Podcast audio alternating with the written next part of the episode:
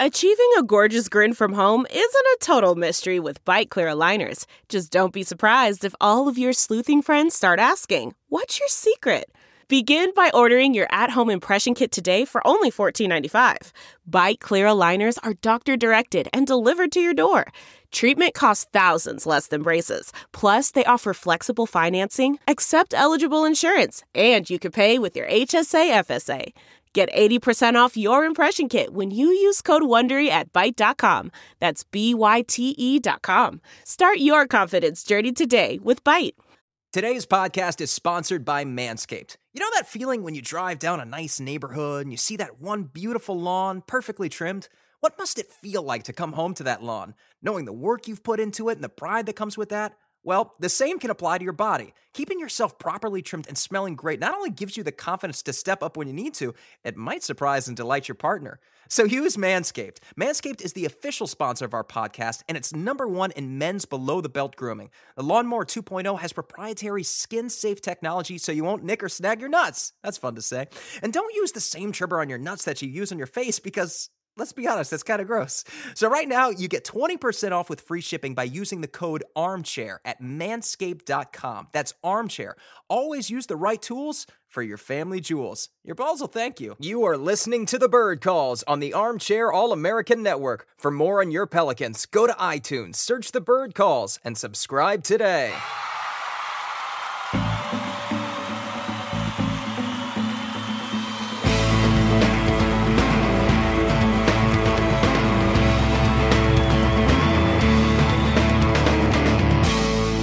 What's up, Pels fans? Welcome to a brief episode of the Bird Calls podcast. I'm your host and contributor to thebirdwrites.com, Preston Ellis. A lot is going on for me this week. I'm coming off an upper respiratory infection just in time for my wife's due date, which is today. Just came home from the doctor's office.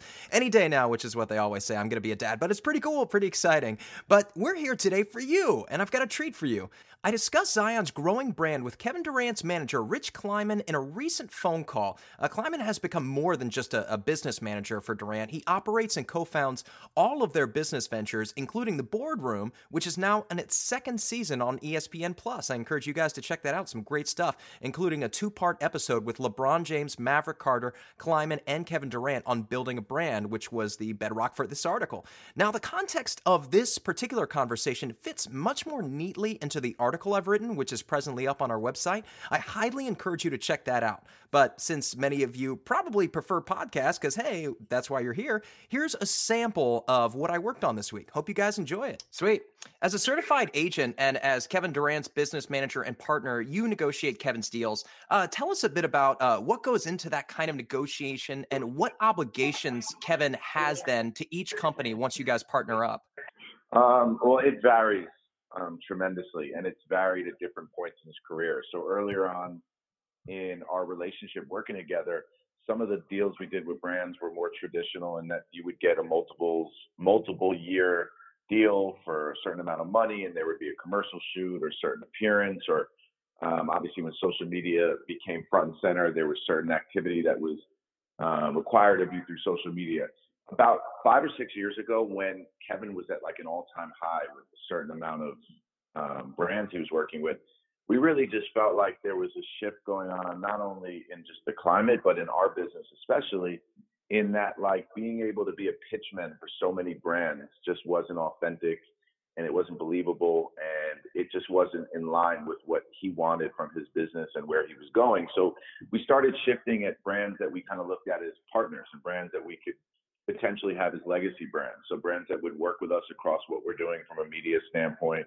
brands that would want to involve themselves in what we're doing from a philanthropic standpoint. And there's obviously some public facing components to it. And at times a commercial if it's authentic or social posts if it's authentic, but really kind of turned our point of view into making it more of a partnership. And that that's an evolution that comes with being in the game and building up your fan base and building up kind of your understanding of what it is that you want before you go after it. Because I think earlier on, a lot of athletes, you know, look at brand deals as a way to get their name and their brand out there some more. But when you're Kevin, it starts to turn into like, okay, who can kind of work alongside the ecosystem that I've built and be a part of this like entire um, the DNA of my entire business. Yeah, you're talking about a 24 year old when the two of you linked up. Uh, you mentioned on building your brand the episode that Kevin went through three agents before the two of you linked up, and and he spoke to you about his willingness to do more. Uh, and now you're expanding on that. Now you've got a player similar similar to him in Zion, who's already top five in endorsements, trailing Steph, Kevin Durant, LeBron. Uh, on that episode, we mentioned LeBron said, "I don't know how I was supposed to make decisions like that at 20." How would you help a player like Zion manage these seven agreements that he's already signed while also affording him the space to develop his game? You mentioned like all the commitments that Kevin had. How was he able to manage those commitments and still excel at basketball? Well, I mean, well, first of all, these guys got to the place that they're at because basketball comes first. And the work ethic and drive that's put in to get to this level and then needed to maintain at this level has to be first. It has to be first, second, third, fourth, all of that. And I think that there's a process to learning how to balance them both, and there's an education in figuring out what it is that fits who you are and, and requires the amount of time that you're willing to give. And that's why I think at times there's a little bit of a process in terms of the kind of deals you do. So in the beginning of your career, for Zion, I'm sure that these brands fit very comfortably, and I'm sure CAA has done a great job of figuring out the brands that represent who he is, um, require time from him that's not getting in the way of what he has to do for basketball. And these brands understand that the success that athletes have on the court is is in a, so many ways how they both came to each other to begin with. So you usually don't find brands that want to like get in the way of the time that needed to be spent to get them to the place they need to be from a basketball standpoint.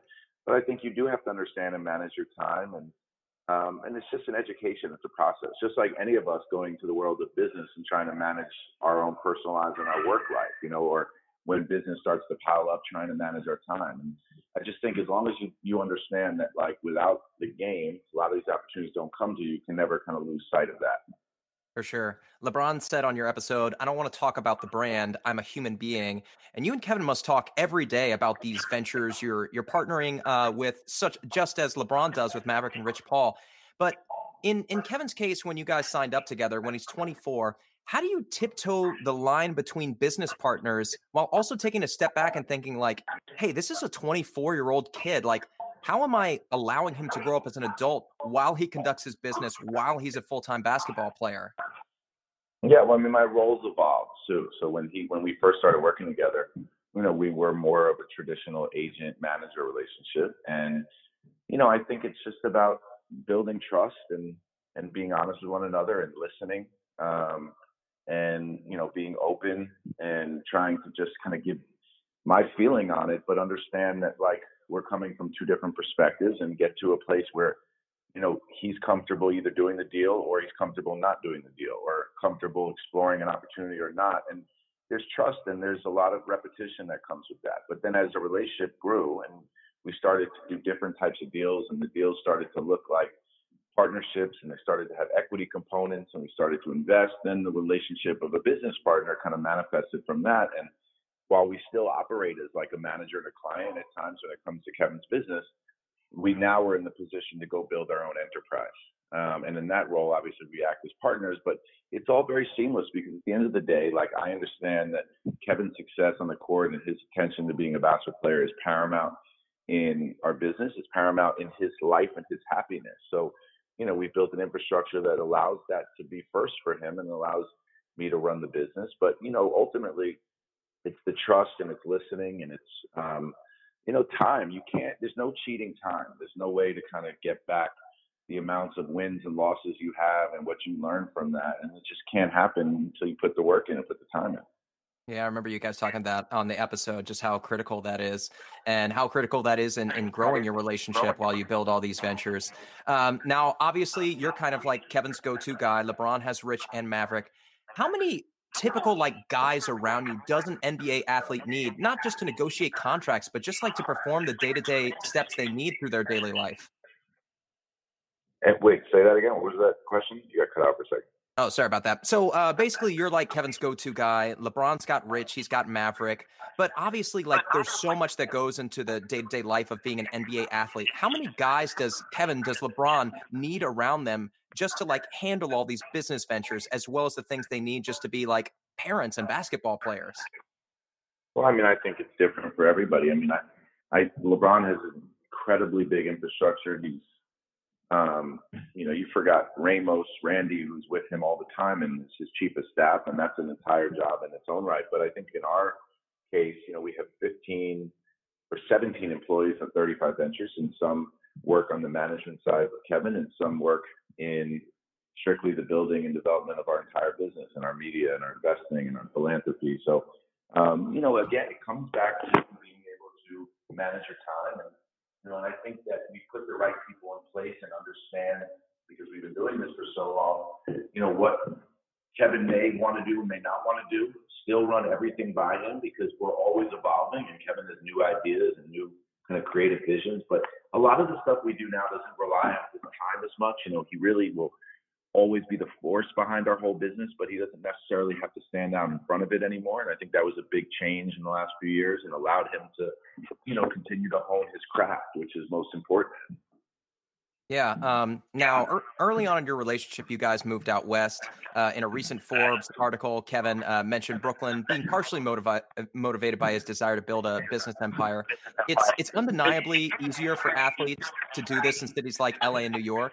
How can the NBA counter this and make smaller markets just as appealing to players like Durant as Brooklyn is right now?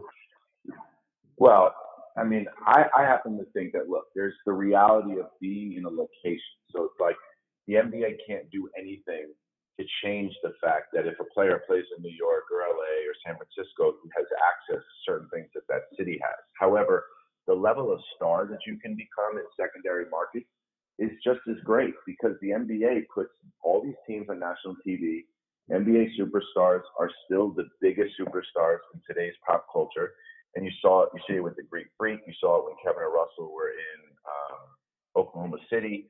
And to be honest with you, your business takes on a different iteration in those markets, but there's still an opportunity for you to be a massive star, making tons of money, to invest in real estate, to invest in different businesses that are more relatable maybe to the region you're in. It just may not look as glamorous as it does in New York or LA, but at the same time, you know, there's things that come with that, and you know that's kind of the trade-off. But I think the NBA does a really good job of really putting their stars at the forefront, and I think that you know there's like I said, there's things that you have easy, more easily accessible to you when you're in certain markets, but at the same time, it's just about kind of cultivating what the roadmap is for you to be the biggest star you can be in the markets you're in because you're going to get TV time.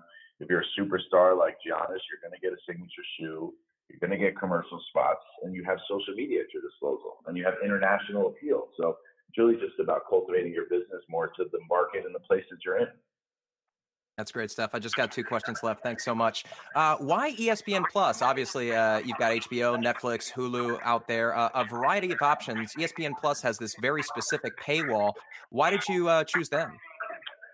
Well, because there's kind of two things. ESPN understood the vision for what we wanted to do with the brand, and I always wanted to build the boardroom into its own standalone um, 360 brand and platform. We have verticals and podcast space launching. We have a newsletter we have our social properties. We have offline component. We're doing a live event at Sloan this weekend. ESPN Plus understood that me having ownership of all of those other elements and creating that brand created some kind of a tidal wave effect that could help bring more traffic to the streaming service. And ESPN was open to that partnership and to using their linear channel to promote when necessary, utilizing talent of theirs when necessary. So they really understood like my desire to create a real brand and platform and not just like find the best network for a show. Nice. All right, last one. Uh, obviously, if you have children, you know you'd never say that uh, one of them's your favorite. However, uh, in the interest of making this interesting, uh, which, which, episode was your favorite? Which person was your favorite to talk to? Um, uh, I don't know if I have a favorite. I, I really enjoyed my time with Steve Ballmer when I, when we did the first season. I enjoyed talking to Ice Cube; it was pretty amazing. David Falk, who I looked up to as a kid, that was pretty exciting. Um, the one with Lindsey Vonn and Tina Charles and Carli Lloyd was pretty impactful. I enjoyed that. Oh, I mean, honestly, you know, it's tough. Like you said, I, I put a lot of pride into all of them. That's pretty much it, man. That's all I needed. All right, my man. Appreciate it. Thank you for your time. All right, bro. Talk to you soon.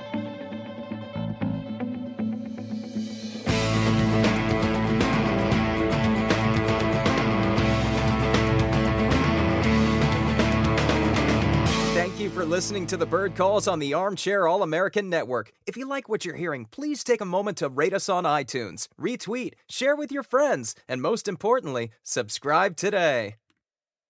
Gambling. It's not the most prevalent of topics at the family barbecue, but the truth is, it can be quite fun. Picking a couple of friends to play some friendly wagers before a game can immediately raise the stakes and make your Sundays even more exhilarating. And that's why I go to MyBookie. It's fast, it's easy, and they pay when you win. Let's face it, where you're betting is just as important as who you're betting on. Football fans, you can even bet after kickoff. So if it looks like your bet is fading, just take the other side.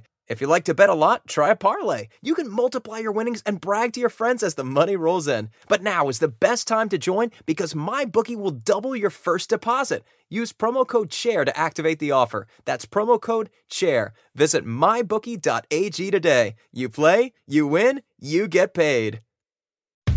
How powerful is Cox Internet? Powerful enough to let your band members in Vegas, Phoenix, and Rhode Island jam like you're all in the same garage. Get gig speeds powered by fiber from Cox. It's internet built for tomorrow, today. Cox, always building better. Download speeds up to 1 gigabit per second. Cox internet is connected to the premises via coaxial connection. Speeds vary and are not guaranteed. Cox terms and other restrictions may apply.